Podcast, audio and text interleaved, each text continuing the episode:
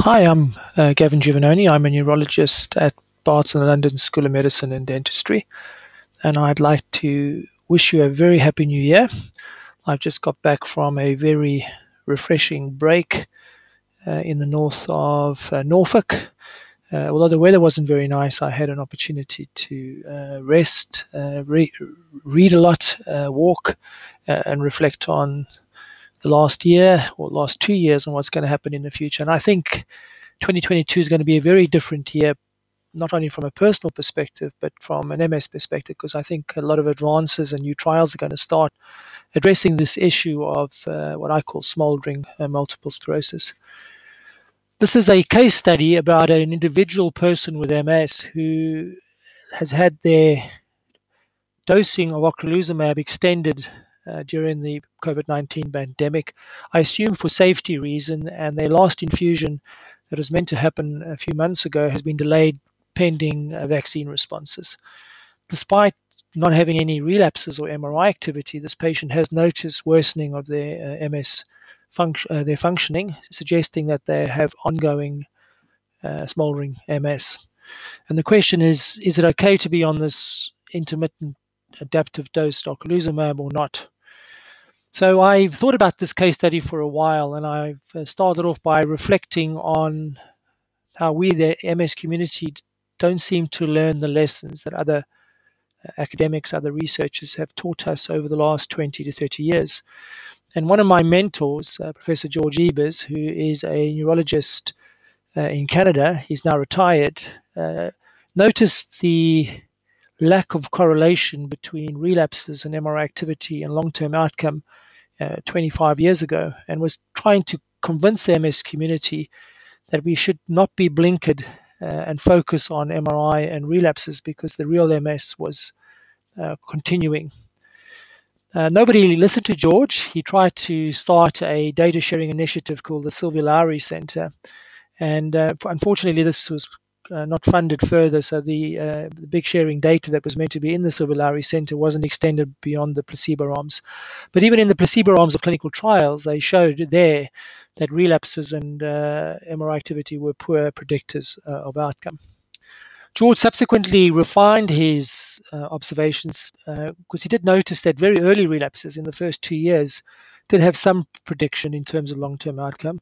And this kind of gelled with some of the uh, long term MRI clinical isolated syndrome cohorts, showing that people that had quite a lot of activity in the first five years did worse than those with less activity. I say did worse. The prediction, however, was not that strong, so there was something else driving uh, long term outcomes uh, rather than just MRI activity and relapses. Um, I think what we begin to realize now that these observations were made quite a while back in people that weren't on disease modifying treatments. And the disease modifying treatments have changed or disconnected what I call inflammatory focal events uh, and long term outcome. We do know, however, that if you are on a treatment and you continue to have relapses and MRI activity, it means that therapy is failing you and it's not controlling whatever's causing MS uh, adequately. So please, even if you are relapse and MRI activity free, that does not mean your MS is not getting worse. Uh, and this is what I now refer to as smoldering disease.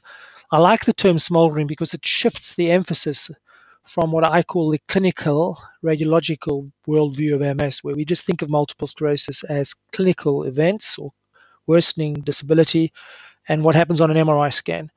It makes us think about the pathology, what's happening inside the brain and spinal cord of people with uh, multiple sclerosis. We've got to start thinking about this disease as biological and get away from our quite narrow worldviews that we've had up until now if we want to change. And it's clear that we need to go way beyond what I call uh, NIDA, no evidence of inflammatory disease activity. We have to stop whatever's causing smoldering MS. So this means we have to stop the accelerated brain volume loss that occurs in people with MS. We have to stop those slowly expanding lesions getting worse. We need to switch off innate microglial activation. We have to clear the brain of plasma cells and B cells and oligoclonal bands. All those processes that we think are driving MS um, beneath the surface need to be targeted with add on therapies.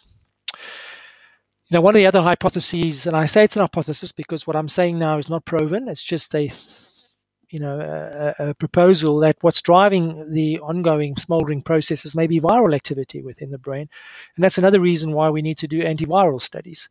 And as you know, the virus that closely linked to MS is the Epstein-Barr virus, and we have to, in future, trial anti-EBV drugs uh, as follow-on agents from our anti-inflammatories. So this newsletter is really a call to arms for the MS community to change their focus from just thinking MS as being focal inflammatory events.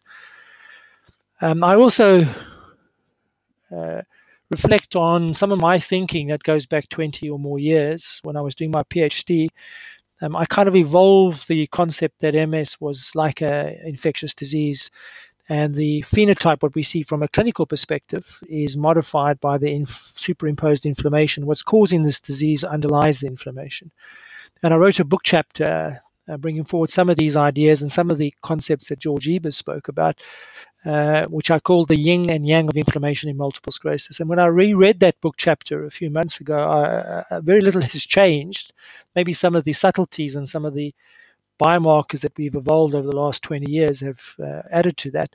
But the concepts are much the same now as we had 20 years ago. And that's the real sadness of this is that 20 years on, we probably no further forward in tackling smoldering MS.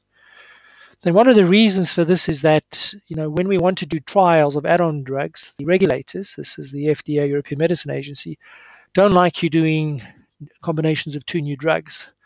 They want you to add on to existing therapies. Uh, and also, when you're doing what I would call trials to tackle smoldering MS, uh, they also want you to use the uh, expanded disability status scale, EDSS, which is a really poor scale for measuring uh, worsening MS outside of inflammatory events.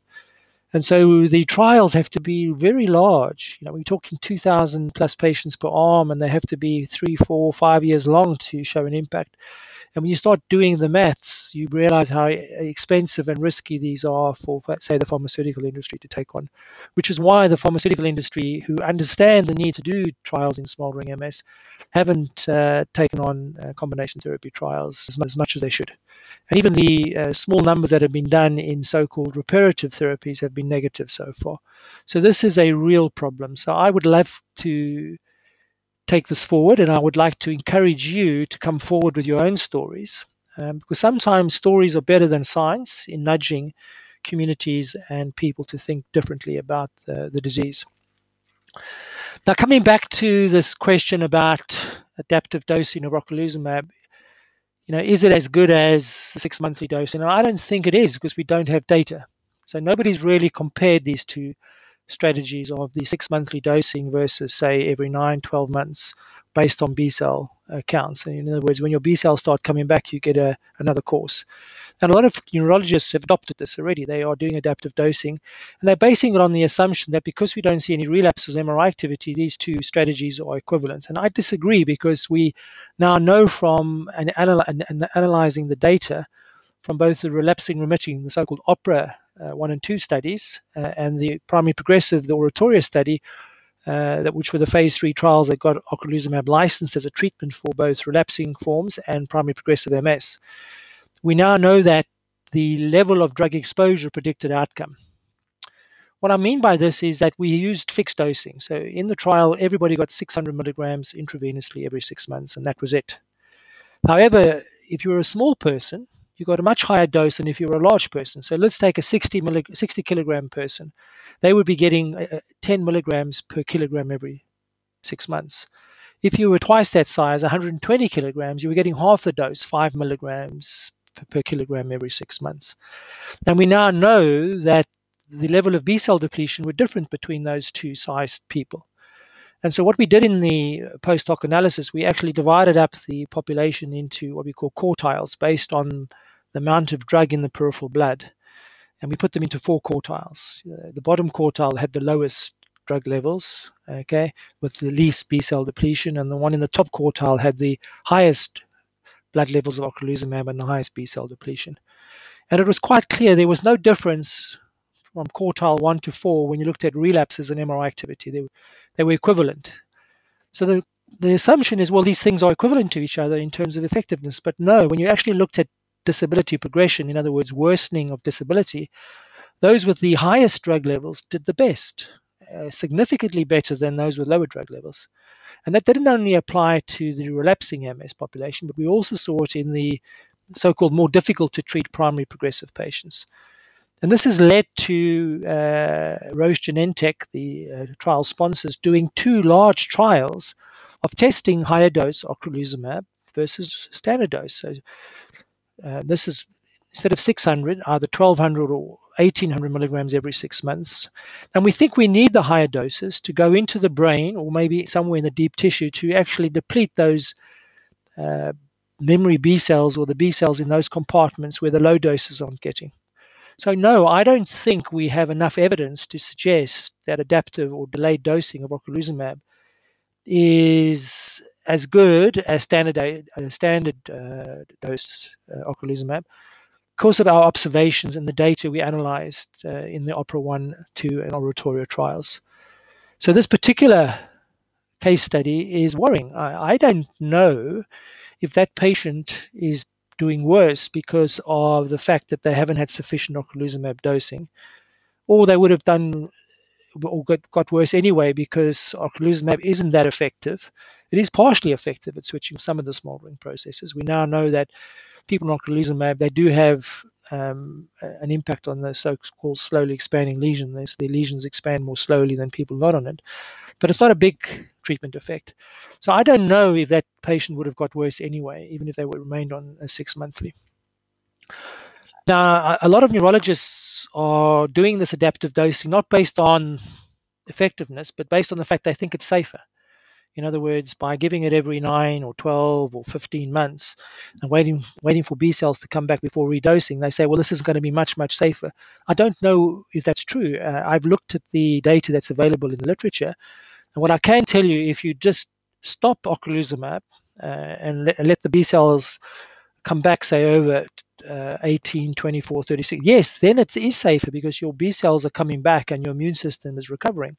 But when you're giving it every 9, 12 months and you're only allowing the B cells to come back for a few months before you deplete them again, and you're not allowing those memory B cells and the immune system to come back to normal, I have no idea if that's safer. And we don't have data yet from the uh, registry studies to suggest it's safer.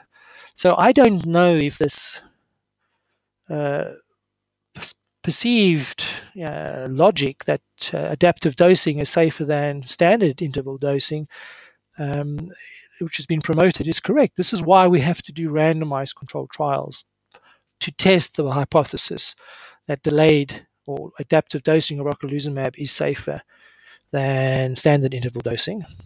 And at the same time, we shouldn't just rely on relapses and MRI activity to say it's equ- equivalent in terms of effectiveness because that's not the real MS. What we really need to do in those trials is look at progressive or accelerated brain volume loss, disability progression, neurofilament levels, other biomarkers that are measuring smoldering MS to be confident that uh, adaptive dosing is as effective uh, as um, standard interval dosing. And I also think we also need to wait for these other two high dose trials, the relapsing and the primary progressive trials, to report out before making this uh, assumption and the statement that these dose, dosing uh, strategies are, are equivalent. So I hope I've answered the questions. um, I think most of the issues I discuss in this uh, newsletter, which I, because for the first one of the year is quite long, should be well known to the uh, reader of this newsletter. But if there are any questions around some of the issues, please uh, let, uh, ask and I'll respond. And if you think anybody who you know, be it a healthcare professional or another person with MS or somebody who's interested in MS, please forward the email uh, onto them. Um, I, am happy for other people to receive these uh, newsletters. And I'd just like to thank everybody who is uh, actually subscribing to the newsletter. I'm getting to a point where I'm hopefully um, will be in a position to uh, launch the website. We're planning to launch the associated MS Selfie website in about three to four months uh, as a beta version. Um, and I've got a medical writer who um, has just started working on it, and she sent me some early drafts, which I'll be going through over the next few weeks, and we'll start um, populating the website. So uh, I really would like to thank you all for supporting the MS initiative and for subscribing. Uh, and hopefully, the re- online resource will be a useful uh, resource for all people with multiple sclerosis. Um, finally, um, I want to highlight that I have got a conflict of interest in relation to this particular newsletter. Uh, you know, as an academic neurologist, I uh, am involved in doing research, and one of the roles I've taken is I'm a steering committee. I sit on the, com- the committee that designed these high dose studies, and as you know, this is sponsored by Roche, uh, who uh, reimburse us for our time on the steering committee. So you need to keep that in mind that I am uh, conflicted in that I would obviously be promoting um, the high dose studies uh, and waiting for those results before making uh, any announcement about the routine adoption of adaptive dosing of ocrelizumab, which I think is premature. Thank you very much.